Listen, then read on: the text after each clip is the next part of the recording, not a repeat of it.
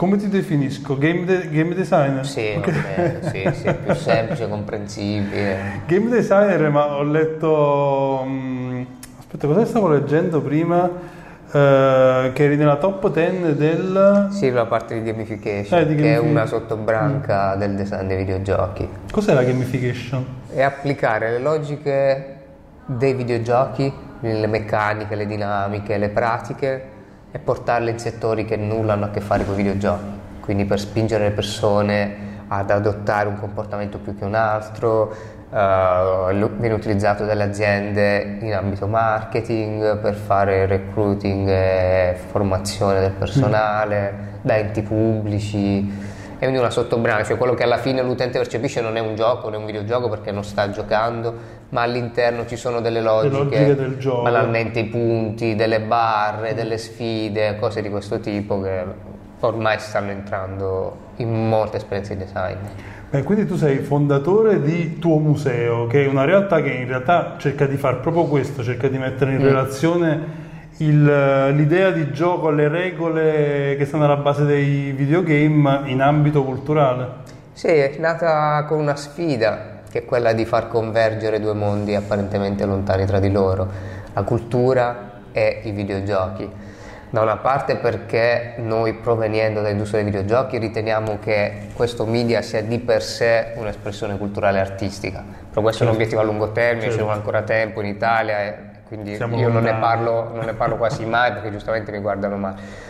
La seconda che invece sembra che stia passando è iniziare a utilizzare diciamo, i videogiochi, ma in generale eh, politiche di engagement per supportare una serie di obiettivi e missioni che le istituzioni culturali storicamente già hanno. Mm. Cosa siete riusciti a fare fino adesso con il tuo museo? Eh, devo dire che sono stati, è nato tre anni fa il tuo museo. Quindi sei giovanissimo.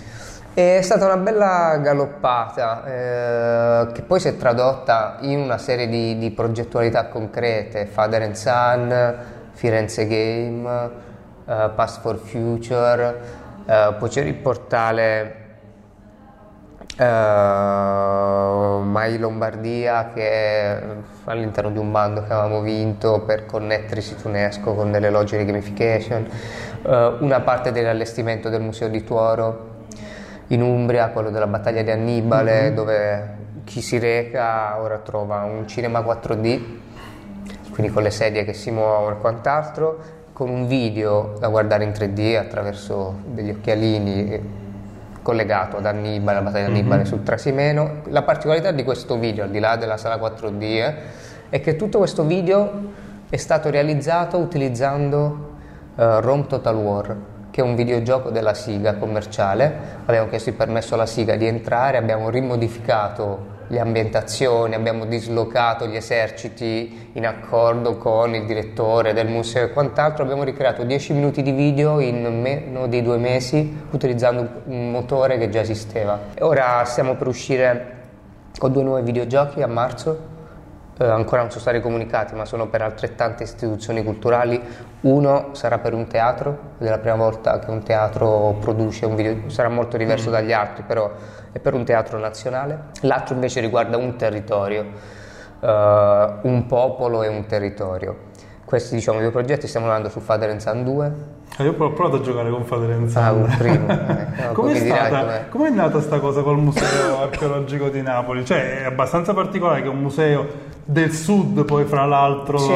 si apra una cosa del genere. Il sud in Italia è forse la, mm. il mondo più chiuso verso sì. questo genere di novità. È stato particolare anche perché noi eravamo proprio appena nati, i videogiochi uscivano nel 2017 ovviamente per, uh, considerando i cicli di produzione di un videogioco che mediamente sono 7-8 mesi uh, lo sviluppo è partito mm. ad agosto 2016 noi eravamo nati credo un mese prima ci chiamano loro Penso. Noi avevamo appena vinto questo bando, cioè, il tuo museo nasce per un motivo, perché abbiamo vinto un bando chiamato Innovazione Culturale di Fondazione Caribo, altrimenti il tuo museo non sarebbe mai nata, nel senso che io gestisco altre società che però utilizzano i videogiochi ma in ambiti completamente okay. diversi e così tutte le persone che oggi stanno lavorando in tuo museo.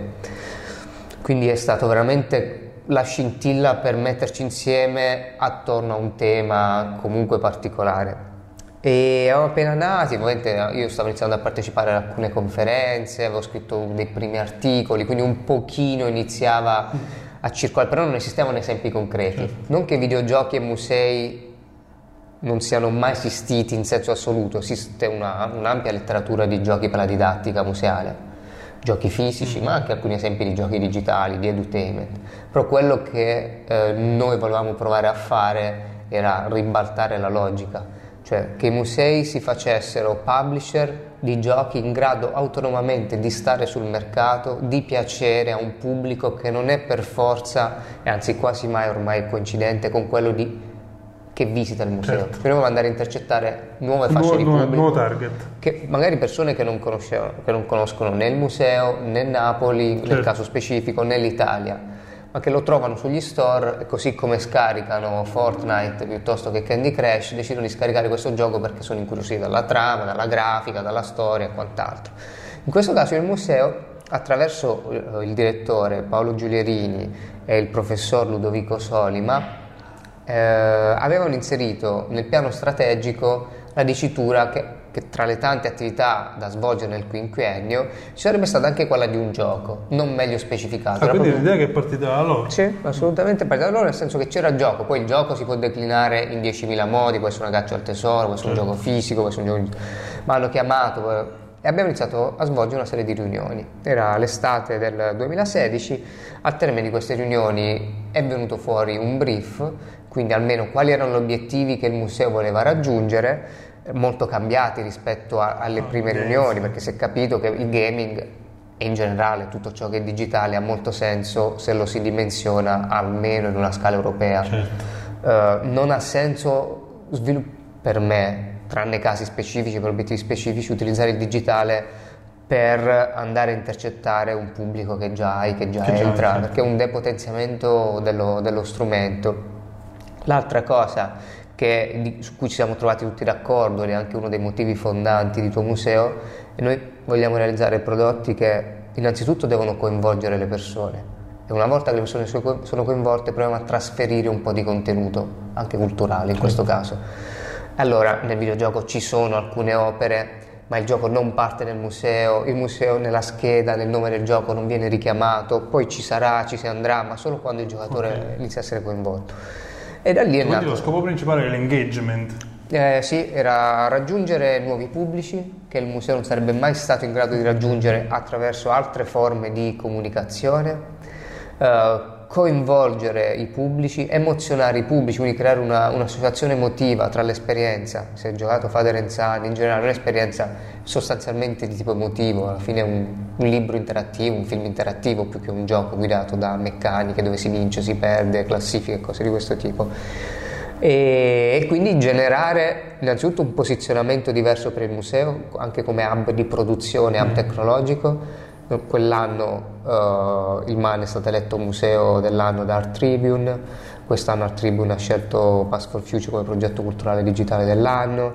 E quindi attraverso una serie di articoli di stampa, di paper, di, è diventato case study a livello MIBAC e a livello europeo, il MAN si è riuscito ha iniziato a riposizionarsi, poi da lì sono partite tutta una serie di altre cose. Ed è uno degli obiettivi quello di rendere il museo accessibile a chi fisicamente non è nel museo. È un, un ulteriore mezzo per creare accessibilità. Era un modo, è stato un modo anche interessante, il gioco è disponibile in sette lingue, per aprirsi la strada in territori dove sarebbero arrivate delle mostre. Faccio un esempio la Cina. Si è deciso di puntare molto sulla Cina, gioco in cinese, sono fatte una serie di azioni di comunicazione perché l'anno dopo il MAN avrebbe prodotto una mostra Che sarebbe andata in Cina. in Cina. E il videogioco è stato il primo elemento di contatto col mondo dell'Italia e il videogioco era presente pesantemente negli allestimenti di questa mostra. Perché le persone hanno prima conosciuto il videogioco, è stato più facile. E poi ovviamente una delle cose che poi ho imparato da questa avventura, noi ovviamente tendiamo a essere autoreferenziali, ma il giocatore del Bangladesh, dell'India, della Thailandia, del cinese, non solo non sa nulla del Man, Certo. ma non sa nulla dei romani, ma non sa neanche fisicamente dove si trova l'Italia. Questo l'abbiamo visto poi da una serie di dati, cioè non sa che l'Italia è nel Mediterraneo, che si trova in una certa parte del mondo. E quindi queste operazioni possono servire a creare una prima cornice all'interno della quale va un'attività più verticale di, insomma, gestita direttamente dal museo. Cioè quindi un potentissimo strumento di marketing diventa. In questo caso è stato per loro anche un forte strumento di marketing, ha un costo che se andassimo a suddividere il costo dell'operazione mm. per il numero dei giocatori uscirebbe una media del tipo 0,00 qualcosa di costo, chiamiamolo così, di, di coinvolgimento certo, dell'utente. Certo. Anche perché rispetto a un video o una brochure il videogioco richiede per forza una partecipazione attiva, quindi anche i conteggi sono tipo diversi. Il videogioco deve essere innanzitutto scaricato e quindi un'azione attiva, non è un video che vedi in metropolitana. Esatto dove si conteggiano, ci sono stati 50 visite, ma magari eri distratto. Esatto. Non... non... sai se l'hai visto tutto. Esatto. Il videogioco quantomeno devi averlo tu scaricato e poi noi abbiamo dei dati e iniziato. Poi c'è chi lo finisce, chi si fa a un certo punto, poi anche lì ci sono delle segmentazioni. Quindi quello è stato, abbiamo imparato molto. Chiaro. E stavo vedendo un tuo video qualche giorno fa dove parlavi di una cosa molto interessante, cioè il modello di business del videogioco applicato alla realtà museale. Questa è una cosa che mi ha colpito, io sono diversi anni che anche io giro attorno a questi argomenti, mm. però in realtà è, è proprio un... Sono, sono, sono, due schemi che si possono in realtà oggi sovrapporre in una maniera, se vuoi, mm. quasi elementare, quasi banale, però in realtà non, non, si riesce a far passare questa cosa. Eh, io mi ricordo, mm, cioè, i videogiochi ormai sono quasi integralmente basati sul free to play. Certo nel senso fino a dieci anni fa il 95% del mercato dei videogiochi era un mercato similare a qualsiasi prodotto e bene di consumo, si pagava prima di vivere l'esperienza. E in questo molto simile ai musei dotati certo. di bigliettazione indipendentemente da se ti piacerà o non ti piacerà, se lo conosci o non lo conosci, se ci passerai un minuto o dieci ore, tu devi pagare tu in anticipo, poi puoi anche uscirtene, ma a quel chi punto non gli interessa più l'istituzione, ma così come a chi creava il videogioco. Una volta che qualcuno ha comprato il mio videogioco o che io avevo rilasciato il mio videogioco, io come azienda iniziavo subito a lavorare su quello successivo. Certo. Poi dei dati di utilizzo, ovviamente poi mi guardavo, ma mi interessava relativamente poco. Uh, il passaggio da un mercato pay per download a uno free to play, portato avanti soprattutto grazie al digitale, agli store mobile uh, prevalentemente, implica un cambio fondamentale anche a livello di design dell'esperienza. Cioè, paradossalmente il mio lavoro inizia nel momento in cui io rilascio un prodotto, perché da quel momento si vede se io potrò guadagnare esatto. o meno, detto brutalmente, per guadagnare vuol dire che le persone devono probabilmente giocarci Quindi un cambia, bel po' di cambia tempo. proprio la mentalità del Totalmente. progetto. Cambiato proprio l'industria in una maniera incredibile.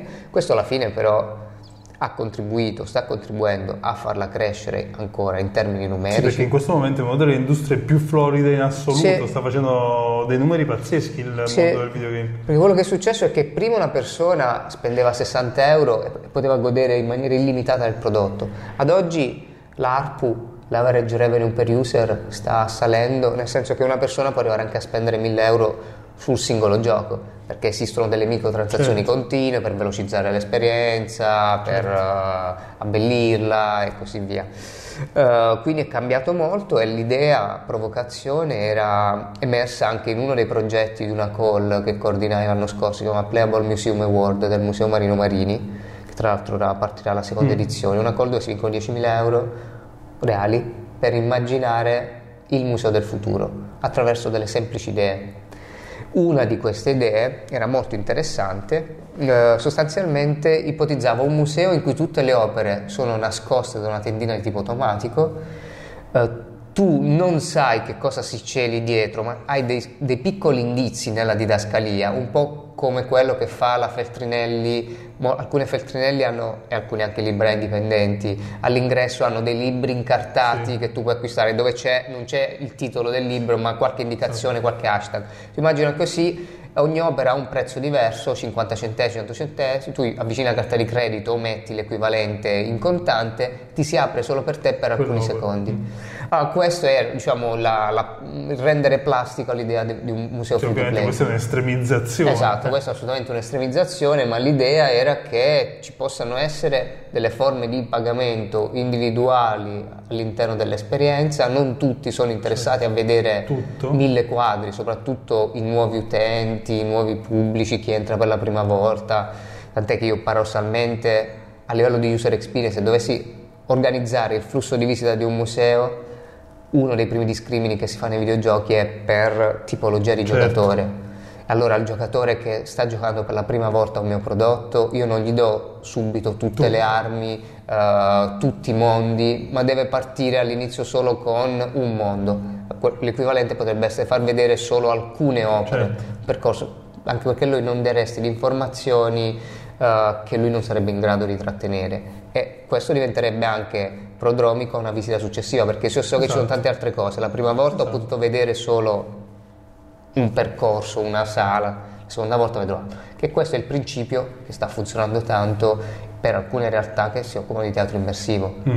uh, compagnie come Page Trunks eh, inglese con spettacoli tipo Sleep No More tu per assistere a tutto l'arco narrativo di uno spettacolo ci devi andare almeno tre volte perché si svolge in diverse certo. location, eh, un po' sorta di escape room, puoi toccare gli oggetti, quindi per completare tutto devi andare almeno due o tre volte, quindi aumenta la capacità individuale di, di, spesa o quella che nei videogiochi chiamiamo la replayability. Certo. I videogiochi funzionano perché tu li puoi rigiocare anche più volte, non cambia la struttura complessiva, Chiaro. però piccoli dettagli o piccole challenge che la prima volta non ti erano state poste e così via. Ma infatti mm, ne parlavo con, facevamo un discorso che andava un po' in questa direzione con Roberto Grandi che è il, il presidente dell'istituzione Bologna Musei e lui ipotizzava proprio nel futuro un museo dove tu ci puoi andare anche un quarto d'ora, cioè ti vedi una, due opere, il sabato pomeriggio stai passeggiando per negozi, una mezz'ora lo vuoi dedicare a vederti due opere, ti vai a vedere quelle due opere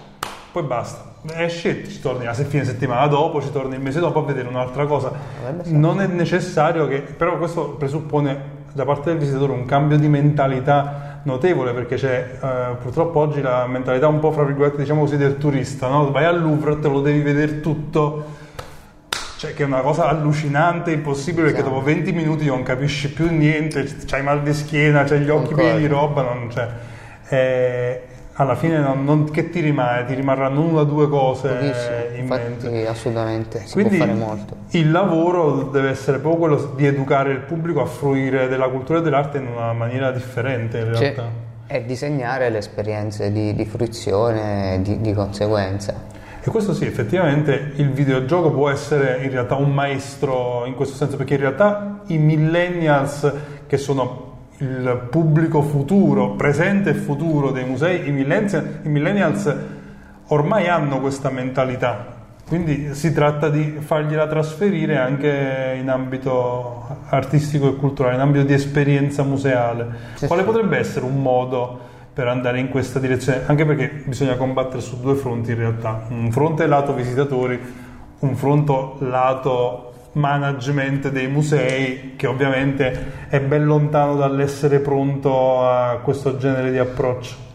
Eh, la sfida è oggettivamente immane perché se sono veri i dati Istat noi sostanzialmente non abbiamo pubblico culturale o comunque estremamente rarefatto nel segmento under 25, mm. soprattutto nel segmento 19-25. Uh, ad eccezione delle biblioteche, sì, per alcuni discorsi, però diciamo rimanendo più sul teatro, aree archeologiche, musei, con detto, un picco assolutamente negativo 19-25 e nell'età precedente ancora ci sono dei segnali incoraggianti ma sono legati comunque alle deportazioni forzate, certo, gite, scuole, attività didattiche. E, questo ci dice che è lì e su quei target sui cambiamenti loro comportamentali o o su come loro investono il loro tempo, dove lo investono, che bisogna andare a indagare e eventualmente aggredire il problema. Per cui una, sicuramente una delle sfide e uno dei primi attriti è la non competizione tra un museo e l'altro. So, lo dico se, spesso, ma... Eh, già questo non è una cosa semplice. Cioè, Fare rete in Italia è ancora un, una di quelle cose che si dice sempre, ma poi in realtà nella pratica non si riesce mai a fare. Perché la competizione a quel punto invece è tra un museo e Netflix. E Netflix, perché infatti la competizione oggi è sul captare tempo. Eh, quello credo assolutamente sia la sfida dei musei, su quali al momento non sono assolutamente attrezzati, anche perché detto banalmente credo che nessun museo in Italia analizzi le metriche temporali. No, assolutamente al di là dei numeri, Ma di arri- quanti sono arrivarci alle metriche temporali, cioè non analizzano neanche mm. se sono più uomini o più donne entrare, sì, sì. O, o, da dove vengono, quindi... E quello porta con sé una serie di, di problemi perché certo.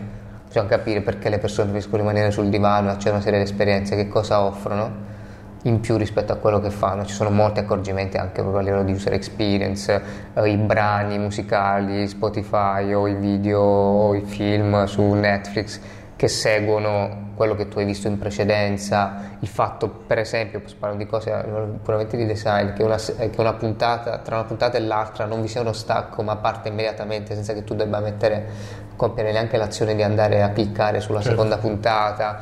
Ci sono tutta una serie di, di, piccoli accorgimenti che sarebbero replicabili. Il secondo attrito è, una volta abbiamo convinto, cosa non facile, una persona a uscire dagli spazi chiusi in cui nel 99% della sua zona di comfort, diciamo così. E poi de- convincerlo ad entrare in un museo piuttosto che andare al ristorante o alla piadineria o, o da Zara. O da Zara. E quindi sono due, due momenti di attrito sui quali bisogna, bisogna lavorare ci sono dei casi in cui e dei musei o delle istituzioni che sono riusciti e hanno come target principale quello di un bacino di under 35, penso allo ZKM di Karlsruhe, mm-hmm. il centro di arte e tecnologia, credo sia uno dei pochi, è l'unico in Germania la cui età media è sotto i 35 anni, parliamo comunque di 250.000 visitatori l'anno in un, una città come Karlsruhe che è, è la periferia della Germania, tipo culturale, tipo geografico e quant'altro, l'ha fatto attraverso un'idea diversa di contenitore museale. È sì un luogo in cui vai a consumare cultura, perché ci sono delle mostre continuamente certo. in rotazione, però è anche e soprattutto un luogo di produzione. Nello stesso stabile convive il museo, ma convivono anche dei dipartimenti universitari che contribuiscono alla produzione. Uh, è un luogo in cui puoi decidere a quale mostra entrare con biglietti singoli mm-hmm. separati, mostre che toccano target diversi, c'è una grande piazza comune al centro che invece ha fruizione gratuita dove le persone vanno, c'è una serie di servizi gratuiti, altri pagamenti, molto interessante. Insomma, un modello interessante. Sì, al momento credo che sia uno di quelli che mi ha uh, impressionato maggiormente anche alla luce dei, dei, numeri che stanno facendo, c'è anche un'immensa area concerti, cioè, cioè, è, è un modello diverso di museo e poi ci sono tutti i nuovi esperimenti fatti da TeamLab è stato sì. quest'estate al Mori Building Digital Team Lab, c'è un museum. E questo, così come alcune mostre, hanno capito alcuni tratti identitari di questa generazione, per esempio quella che chiamano Instagrammability mm-hmm. di un luogo o di un'esperienza, meglio dire.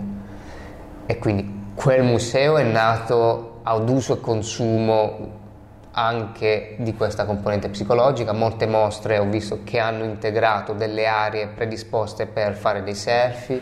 Uh, io leggevo un'indagine per cui, che è uscita due settimane fa eh, sui millennials inglesi, il 40% sceglie i luoghi in base all'instagrammabilità, cioè ci sono de- degli spot dove poter fare delle foto di un certo tipo, so che alcuni tour operator molto grandi, da centinaia di migliaia di persone cinesi, chiedono, per decidere se portare i visitatori in una città o un'altra, in un hotel o un altro, un elenco di almeno 10 selfie point, proprio da catalogo. Questo è per dire comunque come stanno cambiando sì, certo. uh, anche gli immaginari e più c'è sicuramente una componente di interazione. Che ormai è fondamentale che oggi pochi hanno sì. saputo, si può fare in diverse forme, intercettare. Sì, sì. Cioè, l'importante non è come lo fai, non è detto che deve essere per forza multimediale, no, può no, essere tranquillamente anche analogica, basta che permetti al visitatore in qualche modo di entrare in relazione fisicamente, se vuoi, o mentalmente con uh, col contenuto della mostra. Sentirsi anche lui in qualche modo protagonista, io parlo sempre di un passaggio dallo storytelling allo story doing che è sostanzialmente un passaggio da, detto brutalmente, da una fase passiva ad una fase attiva. Lo story doing nei videogiochi è ciò che li differenzia dagli altri media cugini. Nel videogioco se non prendi costantemente delle decisioni il gioco non prosegue, certo. non, non, va, non, parte proprio se non premi start, ti arriva e ti porta fino a dei finali multipli spesso. Esatto. Infatti questo è quello che un po' le mostre oggi dovrebbero essere, quello che anche io in alcuni progetti che ho seguito ho cercato di fare quello di cercare di dare al visitatore sempre qualcosa da fare per andare avanti, un'interazione, un momento di partecipazione, un momento di decisione anche per poter proseguire all'interno della mostra e non uh, vedersi la mostra come al solito in modalità passiva, come se stesse davanti a una televisione o davanti a un... Mm. Eh sì, quella credo sia una, delle sfide non facili, anche perché larga parte dei nostri musei sono ancorati a con una sì, grande sono fisicità. Sono ancora dell'Ottocento, ma gran parte dei nostri musei.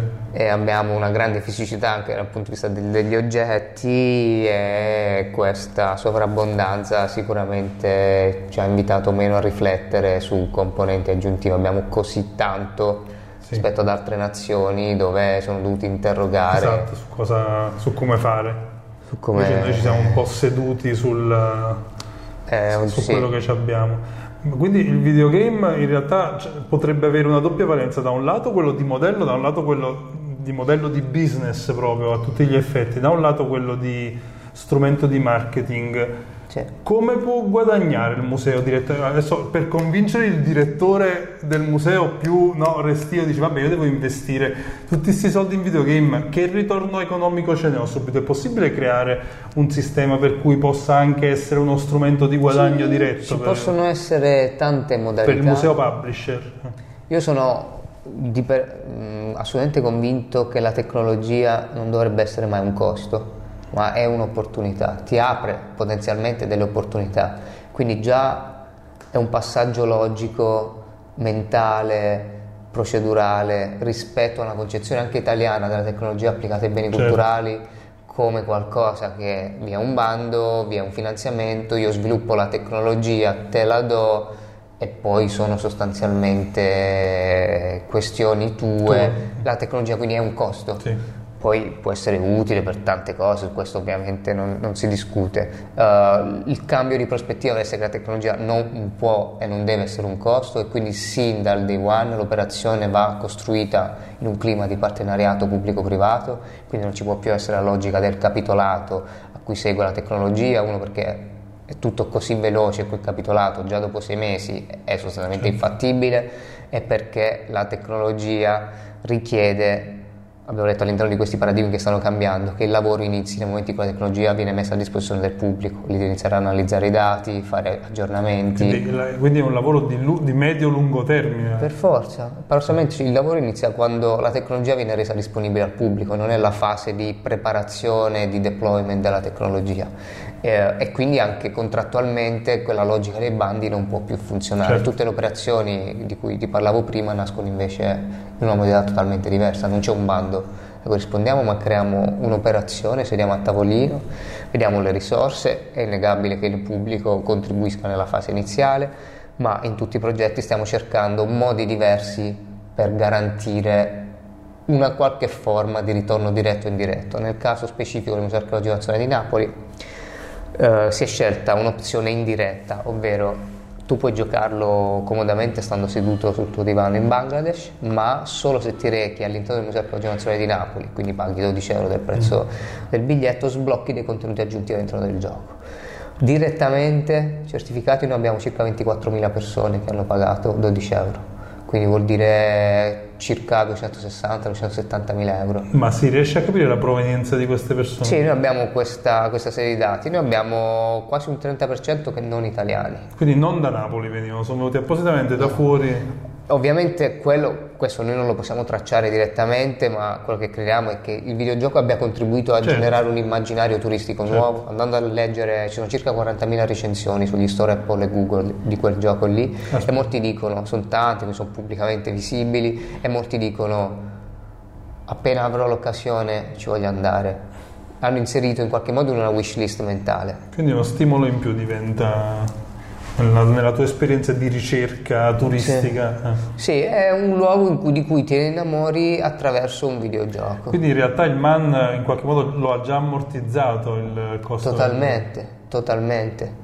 Oltre a tutta una serie di altri impatti, 350 articoli, stampa italiana internazionale e così via. Sì, diciamo, c'è il lato di ritorno di brand, diciamo, da un lato e il lato di ritorno economico. Anche il ritorno economico. Questo è uno dei metodi, su altri prodotti stiamo lavorando su linee di merchandising uh, specifiche, integrate, uh, si può lavorare sulla possibilità di inserire delle audioguide ufficiali a pagamento all'interno però della cornice del videogioco, cioè quando ti trovi davanti a una certa opera, davanti a un certo palazzo della città, in una modalità alternativa di gioco, quindi non più quella okay. narrativa, puoi sentire delle audioguide, magari con la voce però del protagonista del gioco e ti racconta quelle cose. E questa può essere una microtransazione aggiuntiva.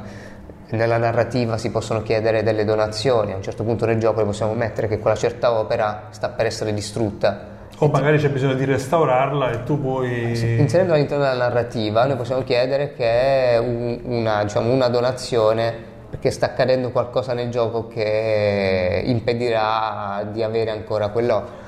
E così si può mettere un sistema microtransazioni per sbloccare dei livelli aggiuntivi si possono fare ovviamente delle partnership eh, con aziende per fare in-game placement quindi un certo punto un telefono che appare nel videogioco, una, una seconda di...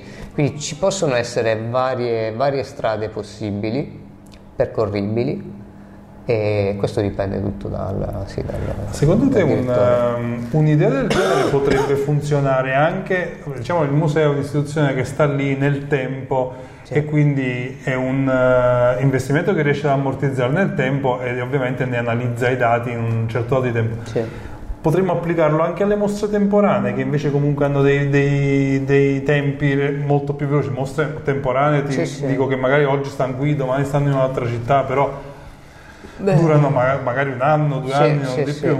Ma io credo che io quindi a progetti culturali specifici. Io credo, ora parlo di videogiochi perché il media che conosco meglio ma questa riflessione può essere estesa ad, ad altri linguaggi possono aiutare nel caso specifico che tu segnalavi nelle fasi pre e post, soprattutto per iniziare a creare un interesse intorno, per iniziare a creare dei livelli di coinvolgimento del pubblico attorno sogge- al soggetto principale della mostra, per cui loro iniziano a interagire, uh, si possono sbloccare poi anche forme di rewarding, di cuponistica all'interno di questa esperienza, poi entri e vivi l'esperienza diciamo, della mostra e poi magari la continui nuovamente ritornando sul digitale, quindi creando questa sinergia fisico-digitale che è un altro dei temi che ci sta, mm. che ci sta a cuore. Uh, questo, questo, credo che sia fattibile, credo che non venga praticamente mai esplorato perché in generale, ma questo vale anche nei musei, nelle mostre, ci si focalizza sempre su cosa accade nell'asso temporale, nello spazio fisico della mostra, mai nella fase pre. Sì. La fase pre magari inizia a essere lanciata sui social o a Beh, fare della comunicazione. E anche lì perché pur, purtroppo ci sono sempre dei grandi problemi di programmazione eh, che non certo. si riesce a fare, non siamo in grado di gestire il museo con una forma manageriale tale da avere una visione da qua a 5 anni. Quindi... Programmazione è una parola magica ovviamente perché sono operazioni che richiedono tempo. Sì che impattano a vari livelli di comunicazione, marketing, certo. sviluppo, contenuto. Quindi, quindi, ci deve essere una pur, programmazione e un'organizzazione in grado di supportare questo genere di lavoro. Certo, perché anche il gioco da solo è uno strumento, certo. eh, ha bisogno di una serie di professionalità intorno. Uh, che poi lo comunichino cioè, e quindi è, si ripete. Io dico sempre fare un videogioco alla fine è come allestire una mostra, certo. non cambia tanto. Cioè, le problematiche sono quelle, non ci sono le problematiche di tipo fisico, ovviamente sono ci tante, sono altre. eh, sono altre e vanno gestite da una serie di, di, di figure, non solo diciamo, dai tecnici, dai game designer, dai game developer e così via. E quando, quale deve essere un range di budget che un museo ha bisogno di investire in un progetto del genere? Io, diciamo così, eh, contrariamente a cosa si può pensare, non sono operazioni così costose per realizzare videogiochi, diciamo che intorno ai 100.000 euro si fa tutto, dalla ideazione alla progettazione, alla realizzazione, al rilascio sul mercato. Quali sono i tuoi progetti? Dove, dove, stai andando? I tuoi progetti nel medio periodo quali sono? Come tuo museo ci stiamo indirizzando sulla convergenza fisico-digitale eh, dopo una prima fase caratterizzata da progetti quasi integralmente digitali con piccoli riverberi come la modalità check-in del museo, mm. ci stiamo spostando su quest'idea di far convergere le due tipologie di esperienza, quindi iniziarle fisicamente e continuarle digitalmente o iniziarle digitalmente e continuarle poi fisicamente. Eh, crediamo che sia un territorio ancora poco esplorato in ambito culturale dove ci si focalizza quasi esclusivamente sul fisico e il digitale è quasi sempre un mero supporto sì. a valorizzazione di ciò sì. che si ha fisicamente. Questo anche nella comunicazione. L'idea invece è che si possano o creare nuovi, da zero nuovi immag- eh, immaginari puramente digitali a cui poi tu aggiungi una componente fisica. Uh, per esempio uno dei progetti, ma non è questo il, uh, il, nostro focus, è che Father and Son, quindi è un progetto, è un tipo di narrativa che nasce digitalmente, è un, un, una nuova espressione culturale nata digitalmente, diventa spettacolo teatrale fisico. Uh, e quindi sfruttare la capacità di raggiungere masse, nuovi pubblici del digitale per poi trovare anche sistemi diversi di sostenibilità e di interazione fisica o uh, far convivere contemporaneamente i due aspetti su questo provando a rielaborare per esempio alcuni concetti portati avanti da TeamLab uh, sui quali si possono fare si può continuare ad innovare. Sì, questo è un discorso che poi allargando il campo dalle mostre magari all'editoria si può in qualche modo cercare di, di, di immaginarlo anche legato ai libri una narrazione che esca dal libro, sono dei concetti su cui noi stiamo cercando di lavorare da un po', una modalità in cui la narrazione esca dal libro e diventi in qualche modo fruibile attraverso altri canali per poi magari ritornare nel libro e creare insomma questi, questi corticircuiti, questi giochi alla fine di... Sì di contenuti che si integrano tra di loro, fra l'online e l'offline, tra il digitale e l'analogico, la vita reale. Sì, sì, sì, eh, c'è, c'è, molto margine.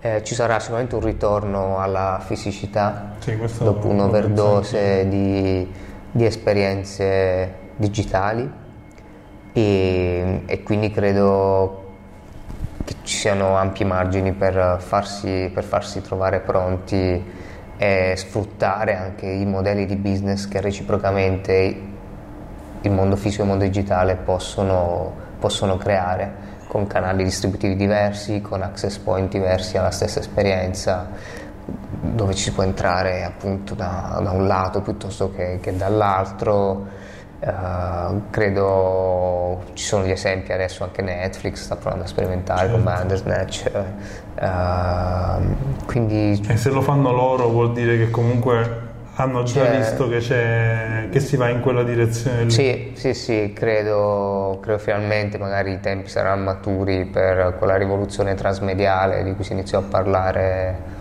10-15 sì. anni fa e che poi nella pratica per tutta una serie fa. di motivazioni non si è mai riuscito a fare. Si è sempre scelto un linguaggio da cui partire, nella migliore delle ipotesi, e poi attorno a quello creare qualcos'altro. La struttura, l'arco narrativo, l'arco emotivo non è, non è mai stato creato a prescindere dalla piattaforma ad oggi. Certo. Ovviamente perché è molto più complesso, devi avere un overview di tutte le di possibilità, di tutti i modelli di business adattarlo, quindi oggettivamente non è facile, tante figure professionali uh, diverse. Cioè da un lato non è facile farlo, però in realtà non è neanche facile farlo fruire, perché poi dopo non tutti gli utenti sono pronti a passare da una piattaforma sì. all'altra. Noi per esempio in campo editoriale soprattutto ci stiamo un po' provando, stiamo scomponendo il, lib- il libro fisico classico in tante cose differenti, che so, pubblichiamo il libro tradizionale, poi c'è l'Instabook che è il libro sfogliabile nelle stories di Instagram, il videobook, l'audiobook che ti puoi andare a sentire su Spotify e queste cose stiamo cercando di non duplicarle ma farle eh, essere pezzi di un contenuto globale. La problematica è quella poi di certo. riuscire a spostare l'utente e che l'utente ci sia su tutti i differenti canali. Sì. Se no si perde dei pezzi. Eh, eh, a meno che la struttura non venga concepita in maniera tale eh, da rendere in qualche modo ogni piattaforma, cioè ogni linguaggio autoconcludente, dove il passare su altri media in qualche modo ti può aiutare solo a estendere l'arco narrativo, ma senza pregiudicarne diciamo, la, finitezza certo. del singolo. Cioè, quindi ogni canale ha una sua struttura chi- finita, chiusa, chiusa, in se stessa, che finisce in se stessa, si esaurisce. Ma se vuoi scoprire comunque tutti gli altri possibili epiloghi, le backstory che c'erano dietro, andare ad approfondire alcuni caratteri, personaggi secondari e così via, devi, a... hai delle, delle, dei canali diversi, diversi, su cui andare, anche delle dei pricing eh, probabilmente diversi e aggiuntivi, magari la main story è addirittura gratuita, uh, lo coinvolgo e poi faccio in modo che questa main story lasci aperti una serie di interrogativi o che su alcune cose non siano tratteggiate in maniera super dettagliata e che io possa interagire con quel personaggio su un'altra piattaforma, se, mentre nella prima l'ho sostanzialmente subito e to, si può forse lavorare su questo. Insomma c'è, c'è tanto veramente su cui lavorare, su cui riflettere mm. su questi argomenti qua. Sì, non facile. Non facile, sì. Non facile, però decisamente affascinante Beh, mm. e necessario, che mi verrebbe da dire. Beh, sì, si tratta di andare comunque a occupare per primi un, un segmento che potrebbe avere una sua fetta di mercato. E il problema è strutturarsi, strutturarsi per primi e chi si strutturerà per primo avrà un vantaggio competitivo significativo. Fabio, io ti ringrazio di questa chiacchierata e speriamo di rivederci magari fra un anno e capire quali Vediamo sono stati successo. i passi avanti fatti in questa direzione. Eh, speriamo ci siano, grazie a te. Grazie mille.